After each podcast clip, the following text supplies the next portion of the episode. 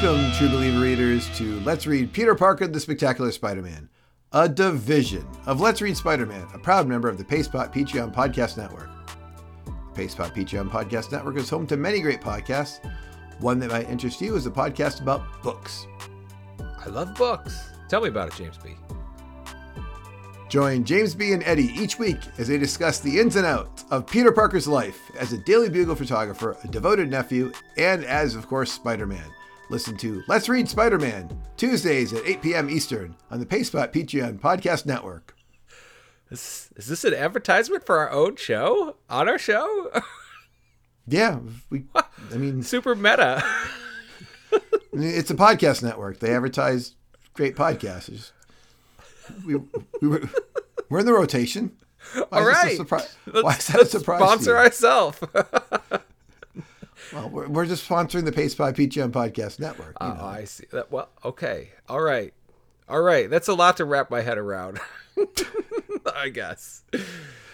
Uh, let's just move on then, so you can Thank you, James. focus on what you need to focus on. From July of 1987, Stan Lee presents Peter Parker, the Spectacular Spider-Man 128, Spider Hunt, written by Peter David and art by Alan Kupperberg. We begin with the Black Cat. I gotta stop right here. The splash page is all Black Cat, and she has a new costume and depiction that is.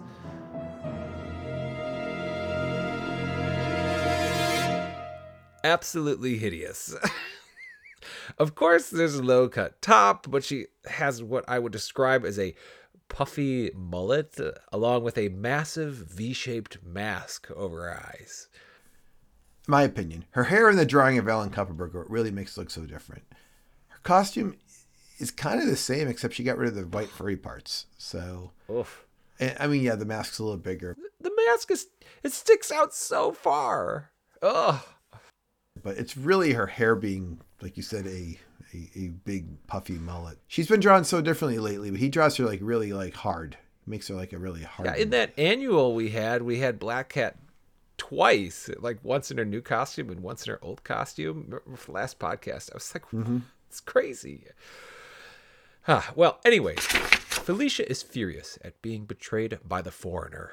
Spidey and Felicia recount how the foreigner killed Ned Leeds, how the Kingpin cursed Felicia with her powers, and how Spider Man was blamed for the recent murder of the imprisoned Blaze. As Spidey departs to find Blaze's murderer, Felicia uses Peter's darkroom to develop some mysterious film.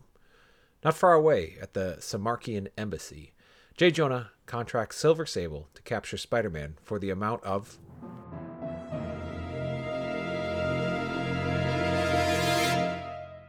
One million dollars. Dun-dun-dun.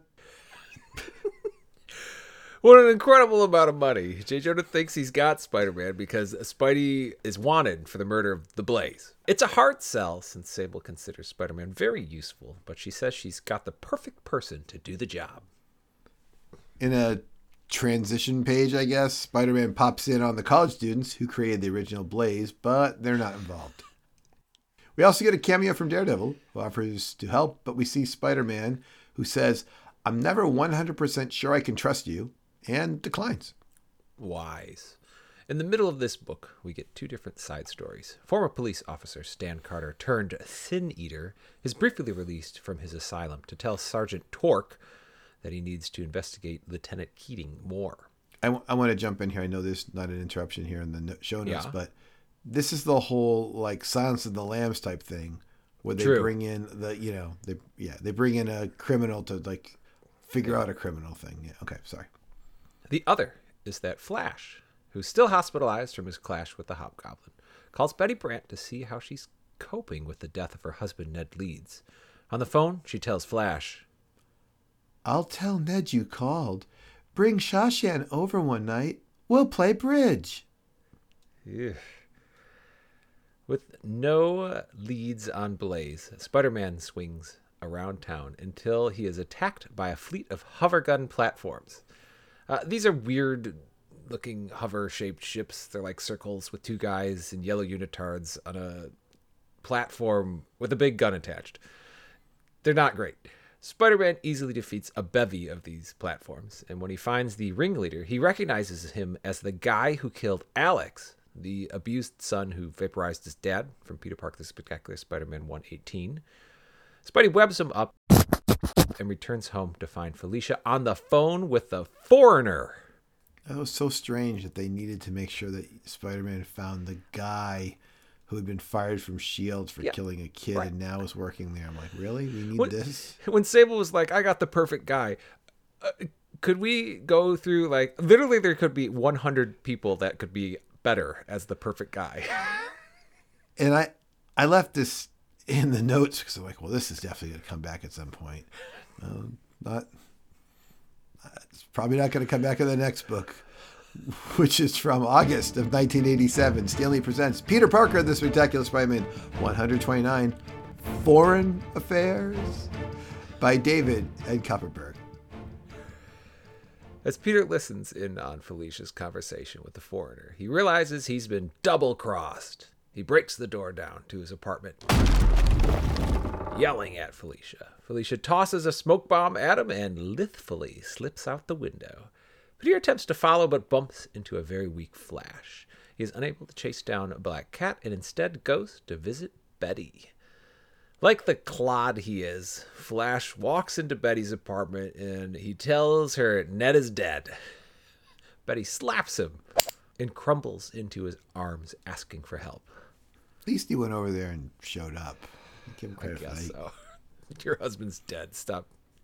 Poor Betty. While we see Felicia cavorting uh, with the foreigner at his penthouse, Sin Eater, Stan Carter, is at the local precinct, still helping Sergeant Torque pin Blaze's murder on Lieutenant Keating. I want to interrupt here again. This is my I like the Sin Eater parts. He's like in a wheelchair both times too, and he's like stu- he's just st- stuttering through Yes. the the thing. You know, he's like you know a shell of himself supposedly. So Well, Peter is also curious about Keating, and when the phone rings at Keating's desk, he picks it up. Peter quickly masks his voice as he realizes it's Felicia, and Felicia tells him to give a message to meet Keating on the Upper West Side. Soon after, Spidey crashes through the West Side apartment's window and attacks the foreigner. But the foreigner moves unfathomably fast, and Spider Man can't seem to defend himself. That is until he realizes he's being hypnotized. He closes his eyes and then one punches the foreigner. As the police arrive, Felicia floats Sergeant Torque film of Keating breaking into Blaze's prison cell, uh, getting Spidey off the hook.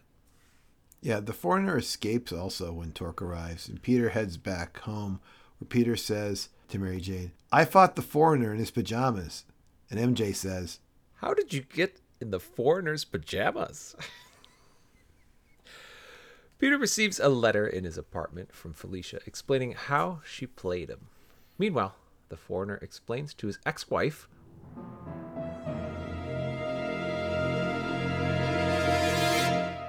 Silver Sable that the big plot twist is that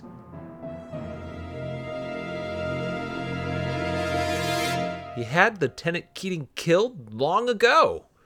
Since then, he has had a rotating series of his agents disguised as the aged officer. Mm. I was accidentally spoiled on the Keating thing a while ago, but didn't oh. know anything about Silver Sable.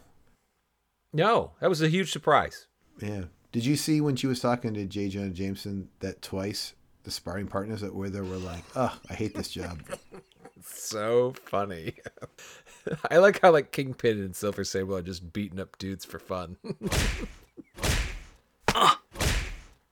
In this book, Felicia writes that letter to to Peter, and it's like a long two-page summary explaining her play-by-play. She's basically getting revenge on the foreigner and getting revenge sort of on Peter, and kind of using them both. But then she falls back in love with Peter. But you know, it's it's a lot of moving pieces going on here. It, it looks like though she's gone. She's on a boat. She's going to be not around for a while, right? Yeah, she sends. She says like, "Here's a hot picture to remember me, but don't show it to your Marjorie Jean. Yeah, Marjorie Jean. Thank you. yeah, I think she's finally done. But remember, we got to we got to start wrapping everything up because we're getting Right. ready for the whole uh, the whole Kraven thing. And don't forget, in two thirty two, you know, we know that Peter is, uh, you know, in the next month, Peter is going to get the yes from Mary Jane. And in the same month, they're going to put out the annual that they're going to get married. So literally, in the next, you know, it's August of 1987, right? So in September of 1987, Peter's going to marry MJ. So we got to get her out of here. But Eddie, we have a whole other one book to go. So with one book left before all the things we're waiting for, Woo! these guys had to go dig up something. So I can't wait to see what they dig up. So Eddie, It's going to be fantastic. Yeah, it's from September of 1987. Peter Parker, and the Spectacular Spider-Man, 130, 24 hours. Written by Bob Layton, penciled by Jim Fern, and inked by Vince Colletta. Such an inauspicious title. Whatever that means. I mean, you know, like it's only going to be 24 hours. All right, all right, all right. Spider Man has tracked down the Hobgoblin in one of his lairs to find him in a wheelchair. Uh, Hobby was severely injured in an attempt to steal one of the Kingpin's ledgers. Okay, hold on, hold on, Eddie. I need to let the listeners know that this story says at the beginning it takes place before the Amazing Spider-Man 289. Probably this part does not say this. Probably because they didn't know the Hobgoblin was going to be killed, and they had this story sitting around, and they're like, "Oh darn it, we have this story. We could use it, but oh. Hobgoblin's dead." So they're like, "Well, you know, we'll just we'll just put this note in and, and squeeze this thing in." So, all right, uh, go ahead and continue. All right. Well, a hobby now offers Spider Man a poison chalice scenario in which Harry Osborn, the victim, can only be saved if Spidey retrieves the Kingpin's ledger within 24 hours. When Hobby tosses Spidey a pumpkin containing a tracking device to find the ledger, Spider Man also gets poison from the surface of the pumpkin. James B., I was trying to summarize this book super quickly, but I decided to use the term poison chalice. So let me explain to listeners who might be unfamiliar with this term what it means. A poison chalice scenario could also be called a dead man switch or a hostage situation or a hero's dilemma. Uh, Hobby's got the antidote here uh, that poisoned Harry uh, when he sent him a pumpkin in the mail covered in the poison. And Spider Man has to consider whether to attack Hobgoblin or he could easily defeat him in his current state because Hobgoblin's like wheelchair bound. And maybe he gets the antidote or he potentially just sacrifices Harry for catching the ulti- you know, the more evil thing, which is Hobgoblin. Or, you know, he fulfills it and hopes that he actually gets the antidote if he retrieves the ledger.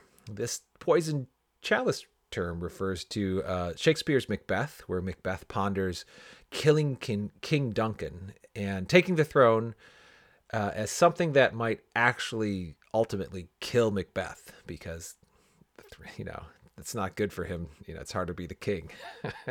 Eddie, great book knowledge. We should have a podcast about books. yes. Well, let me finish this one up. Spider Man immediately swings to Doc Connors. They both run tests in an attempt to find the antidote, but it's unclear if Connors will find a cure in time for both he and Harry. Uh, so Peter first calls Harry and tells him not to worry, and then uses the pumpkin tracker to find the ledger heavily guarded on a yacht. Although Spider Man shot at many times, he gets away with the ledger. He rushes back to Doc Connor's house, only to find.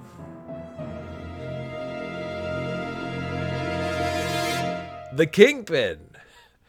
Fat Boy, and this is a favorite Spider Man quip, is familiar with the toxins in this poison and cures Spidey and Harry in return for the ledger.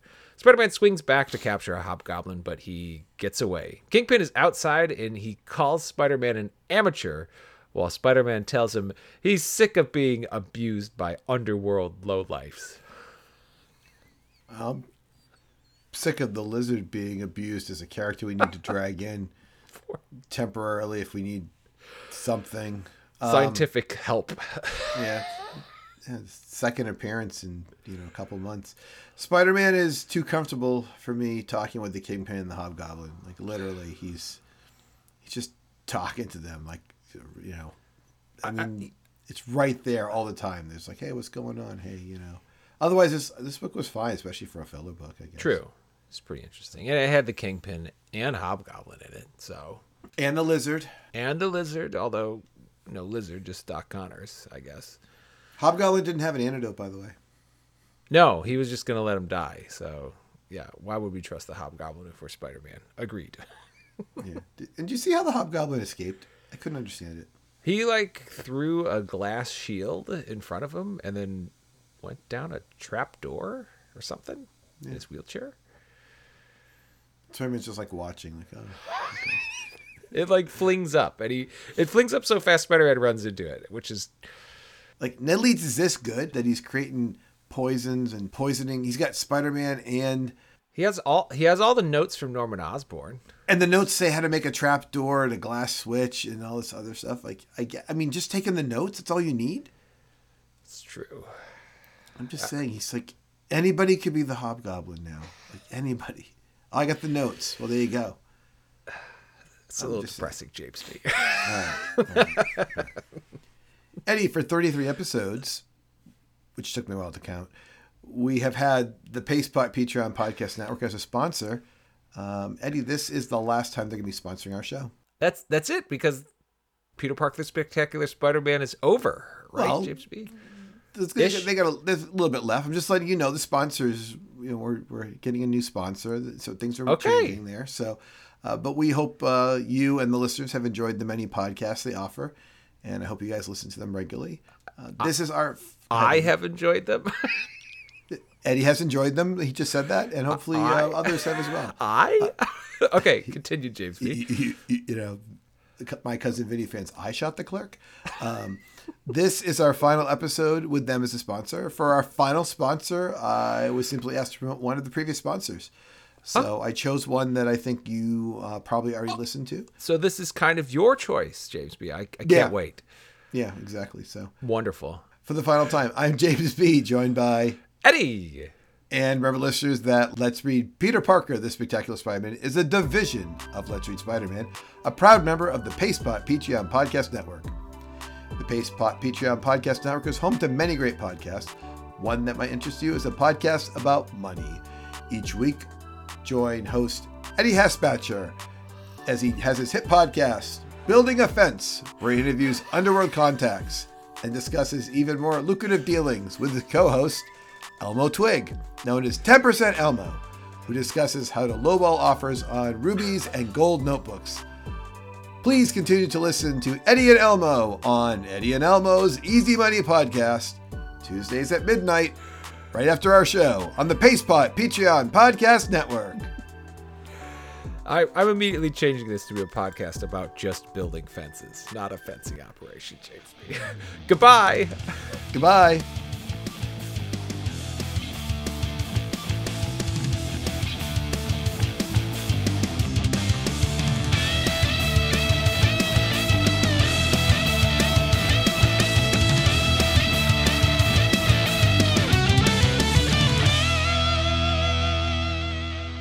Eddie, did you actually read Macbeth? You know, James B., I did not read all of Macbeth. I didn't read all of Macbeth. I didn't. Well, it's fine. I, I'm a little embarrassed because I do love to read and I love to write too. Uh, but I was not in the quote smart English until my senior year in high school. I was like in the non Shakespearean English. So I, I think I was a, James B would know this, a ridiculously bad speller. I, I'm mildly dyslexic too. So when I got spell check, suddenly I could write much better than when I didn't have spell check. Isn't the foreigner like? uh Isn't he friends with MJ's? We talk about this. MJ's other- yeah, aren't they like buddies? Aren't like besties? Isn't he the other guy in the storyline with the with the rose? It's always like the rose and, It's- and it's- Alfredo. Is, yeah. oh, or is he the rose's friend? Like, there's He's he's, the- definitely. It seems like these things should be connected through Alfredo and Mary Jane, but I feel like the writers just never really quite did it. So Yeah, they did it. They did it the way that they, the way that the hobgoblins always like Yeah. talking about. Um, he's like, "Well, Harry Osborn's going to suffer uh, if we bring up the Green Goblin because his dad was the Green Goblin," and I'm like, "And so is he." like, remember when he was the Green Goblin? Anyone? Like, Right. That, that's why he chooses to poison Harry, right? Because he's like, his dad was the Green Goblin, so I'll poison him in a poetic way of him dying or whatever. and Harry looks at his kid and he's like, "I hope I live long enough to prevent you from being involved in this Goblin mess." Bad news, Harry. that seems unlikely.